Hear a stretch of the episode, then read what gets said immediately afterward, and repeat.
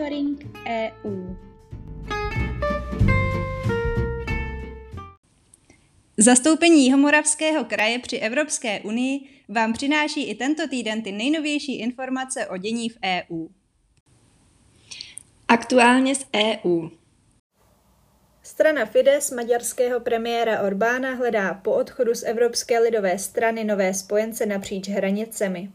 Pokud se jí podaří najít šest partnerů, může založit zcela novou politickou frakci v Evropském parlamentu.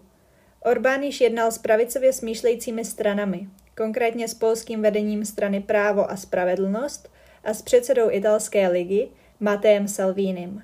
Pokud by s nimi Fides vytvořil novou politickou frakci, nová konzervativní síla by čítala 66 poslanců a stala by se tak čtvrtou nejsilnější frakcí v Europarlamentu. Ke vzniku Evropské politické frakce je však nezbytné zastoupení minimálně čtvrtiny členských států Evropy. Orbán tak musí přesvědčit ke spolupráci alespoň čtyři další národní partaje. Nabízí se mu spolupráce s dalšími pravicovými uskupeními ve Slovinsku, Rumunsku, ale i s francouzským národním združením Marine Le Penové. Umělou inteligenci loni v zemích Evropské unie využívalo 7% firm, které mají alespoň 10 zaměstnanců. Uvedl to Evropský statistický úřad Eurostat.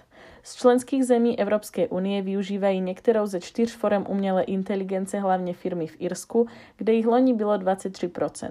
Nadprůměrně těchto možností využívají také firmy na Maltě, ve Finsku a v Dánsku. Na opačném konci je Lotyšsko, kde umělou inteligenci loni využívala pouze 2% firem z deseti a více zaměstnanci.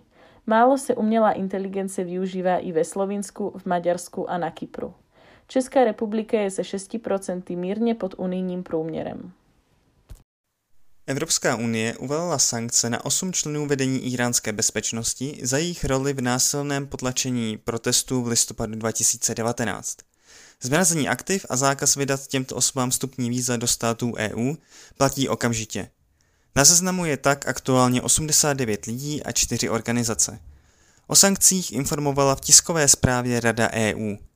Oznámení přichází v době, kdy se unijní diplomacie snaží o obnovení dohody s Teheránem o jeho iránském jaderném programu. Členské země také o další rok prodloužily sankce zakazující vývoz do Iránu zboží, využitelného k represím obyvatel, sledování nebo odposlechům. Občané ani firmy z EU nesmí osobám na seznamu poskytnout finanční prostředky. Bývalý francouzský ministr zahraničí Robert Schuman, který je považován za jednoho z otců evropské integrace, by mohl být prohlášen za blahoslaveného. Papež hodlá v následujících měsících udělit Schumanovi přídomek ctihodný, což je úvodní stupeň kanonizačního procesu. Pro blahořečení je však nutné prokázat existenci alespoň jednoho zázraku. Ke svatořečení je pak nutné prokázat existenci ještě jednoho zázraku. Povinný podíl českých potravin na pultech obchodu nakonec platit nebude. Sněmovna ho v úterý na návrh Senátu vyřadila z novely zákona o potravinách. Myšlenku kvót dříve podpořila například Agrární komora nebo Iniciativa zemědělských a potravinářských podniků. Naproti tomu Svaz obchodu a cestovního ruchu, Hospodářská komora či Asociace soukromého zemědělství ČR se postavili proti. Evropská komise navíc kvůli kvótám hrozila Česku žalobou. Ve schválené novele, kterou nyní dostane k podpisu prezident, naopak sněmovna stvrdila pokuty za prodej potravin tzv. dvojí kvality. Půjde o výrobky zaměnitelné za jiné výrobky v ostatních zemích EU, ale s podstatně odlišným složením. Za prodej potravin dvojí kvality bude podle zákona hrozit pokuta až 50 milionů korun. Vláda navýšila Národní plán obnovy, který má být podkladem pro čerpání peněz z nového unijního fondu obnovy o 10% rezervu na téměř 191 miliard korun. Rezerva znamená, že pokud by vláda spotřebovala v ideálním případě celých 172 miliard korun, může využít další úvěrové zdroje z Fondu pro budoucí generace. Co se týče rozdělení financí, dle vicepremiéra Havlíčka se například dohodlo, že na digitální transformaci má jít 28,2 miliardy korun, na fyzickou infrastrukturu a tzv. zelenou transformaci 80 miliard a objem peněz na vzdělávání a trh práce vzrostl na 41 miliard. Halíček také informoval o tlaku ze strany EU, kvůli kterému musela vláda některé projekty přepočítat. Například navýšila peníze na řešení dopadů klimatických změn, protože nedávali požadovaných 37% alokace. Zprávy z evropských institucí. Európska komise zahájila kroky proto, aby pôjčky v rámci dočasného nástroja na podporu oživení Next Generation EU byli financovány za co nejvýhodnejších podmínek pro členské státy Európskej únie a jejich občany. Využitá má byť diverzifikovaná stratégie financování s cílem do roku 2026 získať až 800 miliard eur v biežných cenách. Tento systém umožní komisi získávať potrebné objemy prostředků plynule a efektívne. První peníze si chce komise začít na finančních trzích půjčovat v červnu. Celkem by do roku 2026 chtěla v rámci společného dluhu získat pro země Evropské unie právě zmíněných 800 miliard eur, které by Evropská unie měla splatit do roku 2058. Unijní instituce se budou zabývat stížností španělských soudců na reformu justice. Dle tří významných soudcovských asociací ve Španělsku, které zastupují zhruba 2,5 tisíce soudců, by chystaná reforma soudnictví, kterou připravuje vláda premiéra Pedra Sancheze, mohla podkopat nezávislost soudního systému v zemi. Asociace komisi vyzvaly, aby zvážila zahájení řízení podle sedmého článku smlouvy o Evropské unii. To by teoreticky mohlo znamenat i omezení španělských hlasovacích práv v EU, pokud by ostatní členské státy došly k závěru, že v zemi hrozí vážné narušení evropských hodnot, včetně vlády práva. V minulosti EU takové řízení spustila v případě reform soudnictví v Maďarsku a Polsku. Evropská komise předložila novou strategii pro boj proti obchodování s lidmi, která se zaměřuje na předcházení trestné činnosti pohánění obchodníků s lidmi před soud a ochranu obětí a posilování jejich postavení. V letech 2017 až 2018 bylo v Evropské unii zaregistrováno více než 14 tisíc obětí.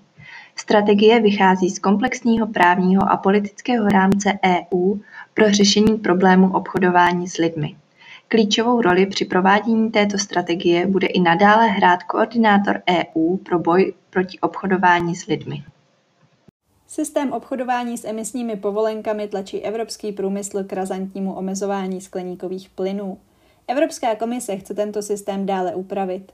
O rozšíření systému, který dnes pokrývá sektor energetiky, výrobu ocely, železa, papíru či cementu a další emisně náročná odvětví, se diskutuje již od prosince 2019, kdy nastoupila do úřadu nová Evropská komise. Její prioritou je právě ochrana klimatu a s ní také snižování emisí. Revizní systém obchodování s emisními povolenkami by měla komise představit již v červnu 2021. Návrh ještě není známý.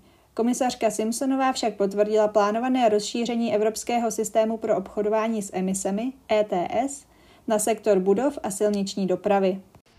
Európska komise vyhlásila již osmiročník soutěže o cenu Európskej únie pro inovátorky, tzv. EU Prize for Women Innovators. Jejím cílem je zdůraznit významnou roli žen při uvádění inovací na trh a budování inovativní společnosti. Přihlášky je možné podávat do 30. června.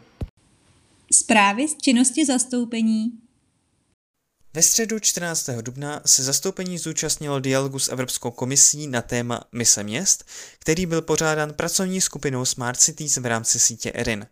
V první části online události byl představen nově jmenovaný vedoucí mise Matthew Baldwin, aktuální stav mise a její implementační plán. V druhé části měli členové ERIN příležitost upozornit na klíčové otevřené otázky a zapojit se do diskuze s komisí.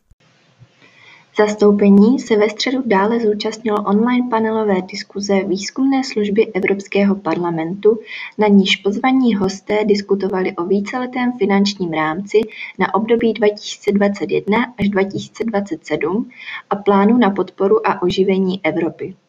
V rámci diskuze byl kladen důraz zejména na samotný průběh vyjednávání víceletého finančního rámce, který byl značně zasažen odchodem Velké Británie z EU a příchodem pandemie COVID-19. Dohoda, ke které se evropským lídrům podařilo přistoupit, představuje bezprecedentní událost. Jejím cílem je nejen pomoci Evropě překonat negativní důsledky pandemie v podobě podpory ekonomik a vytváření pracovních míst, ale také zabezpečit směřování k zelené a digitální Evropě, která vyznává hodnoty demokracie a právního státu. Další středeční akcí, které se zastoupení zúčastnilo, byla konference 2021 až 2027, co je nového. Ve srovnání s programovým obdobím 2014 až 2020 je nové nařízení Interreg daleko komplexnější.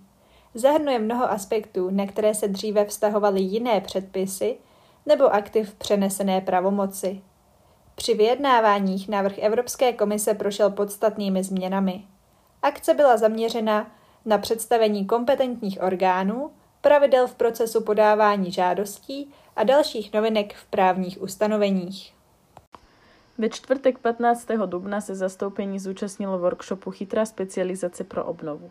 Cílem tohoto workshopu bylo prohloubit chápaní toho, jak může chytrá specializace pomoci se sotavením se z pandemie a zároveň jak může být účinným nástrojem, který dopomůže objevovat nové příležitosti pro udržitelnější a inkluzivnější ekonomiku. Byly představeny konkrétní příklady dobré praxe a také prodiskutované výzvy, kterým regiony Evropské unie v souvislosti ze strategií chytré specializace čelí. Monitoring EU připravuje zastoupení Jihomoravského kraje při Evropské unii každý pátek. Kompletní informace a zprávy můžete nalézt v příslušném monitoringu na našem webu www.kjmk.eu v sekci aktuality.